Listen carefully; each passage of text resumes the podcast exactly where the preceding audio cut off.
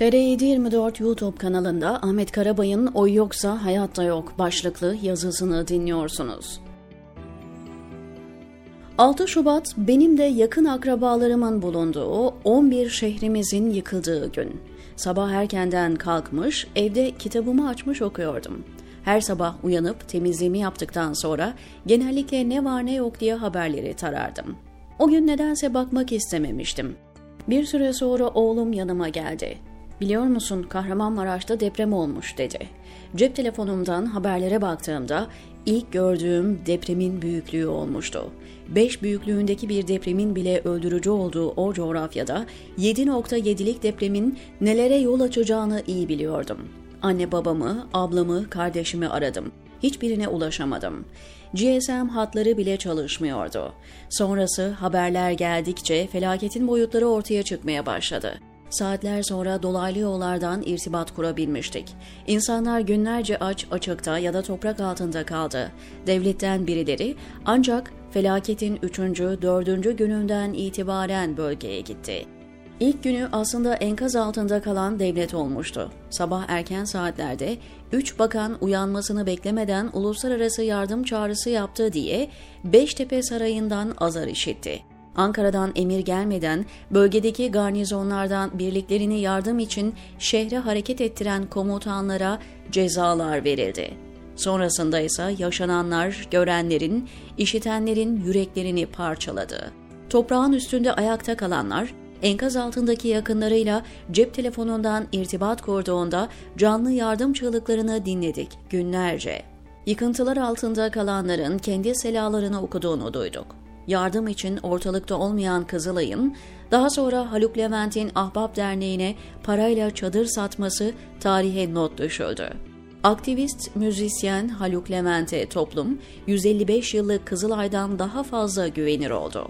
Bu acıların yaşandığı Türkiye'de Cumhurbaşkanlığı makamında oturan Tayyip Erdoğan'ın depremin birinci yılında devletin bütün imkanlarıyla anında harekete geçtiğini söylemesi, insanların yaşadıkları acıları yok saymak olsa gerek. Kimi kimsesi olmayan binler, insan elinin eseri çürük binaların neden olduğu felaketle sessizce hayata veda edip gitti. Feryadını sonuna kadar duyurmak isteyenler de oldu. Oyuncu ve yazar Orhan Aydın onlardan biriydi. Kiraz çiçeğim dediği kızı toprak altında kalan Orhan Aydın, enkaza girip çıkan bir kediden nasıl yardım istediğini anlatmıştı o sıralarda. Git söyle onlara buradayız, dirensinler diye defalarca sarıldığını aktarmıştı.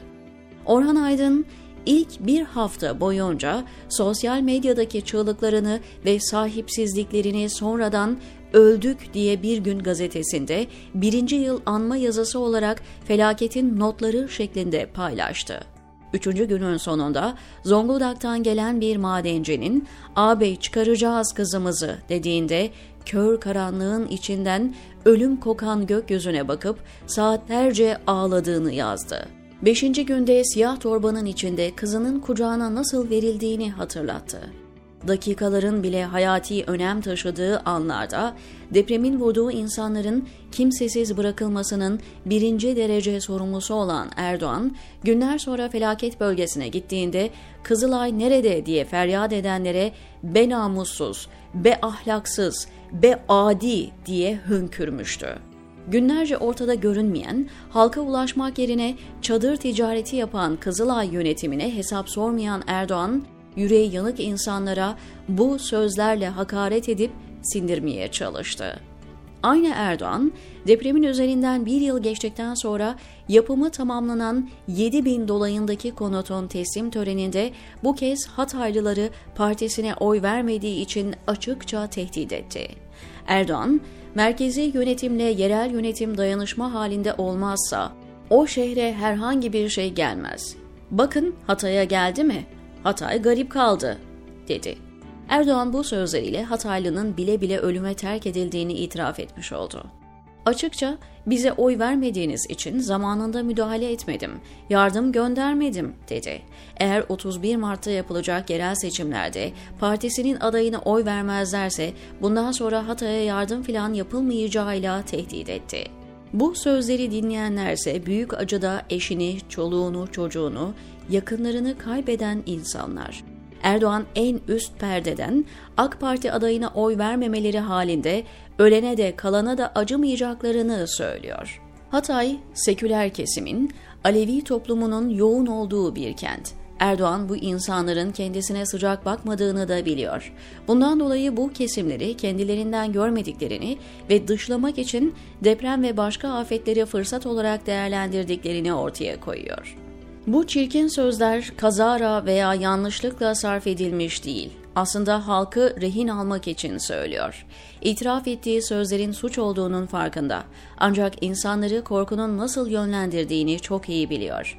İnsanların bu adam nasıl olsa gitmeyecek. AK Parti dışında biri kazanırsa buraya hizmet de gelmeyecek. Bari biraz hizmet görelim diye düşünmeleri için bunu yapıyor. Turgut Özal, ANAP Genel Başkanı ve Başbakan olarak Mart 1989 seçimlerine giderken Erdoğan'a benzer bir yola girmişti. Seçim kampanyasında yerel yönetimlerle merkezi hükümetin aynı dili konuşuyor olmasının o kente getireceği avantajları vurgulamıştı. Gazetelere verdiği ilanlarda koltuğa bağlanmış çaresiz bir yönetici görseli kullanarak eli kolu bağlı bir belediye başkanı ister miydiniz diye sormuştu. Turgut Özal'ın partisi iktidara geldikten sonra girdiği ilk yerel seçimler olan 25 Mart 1984'te %41,5 oy almıştı. Erdal İnönü'nün SODEP'i %23,3, emanetçi Yıldırım Avcı'nın DYP'si ise %13,2 oy toplamıştı.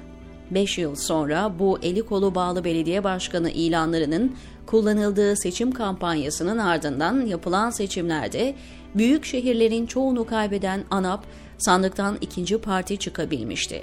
İnönü'nün adı değişip SHP olan partisi %32,8, ANAP 23,7, emaneti teslim alan Süleyman Demirel'in DYP'si ise 23,48 oy almıştı. 31 Mart seçimlerinde iktidar partisinin ANAP'ın 1989'daki hezimetine benzer bir sonuç alma ihtimali görünmüyor. Aksine 2019'da muhalefete kaptırdığı büyük şehirleri kazanmanın peşinde.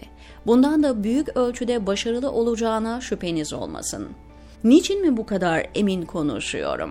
Tayyip Erdoğan hala Batı için en önemli müttefik, bunu unutmayın. İki Erdoğan var. Biri içe dönük, diğeri dışa dönük. Birinci Erdoğan kendi tabanının güvenini sağlamak için Batı'ya karşı her şeyi söylüyor, bağırıyor, çağırıyor, dinden dem vuruyor, milliyetçilik kartını oynuyor. Sonra ne mi oluyor?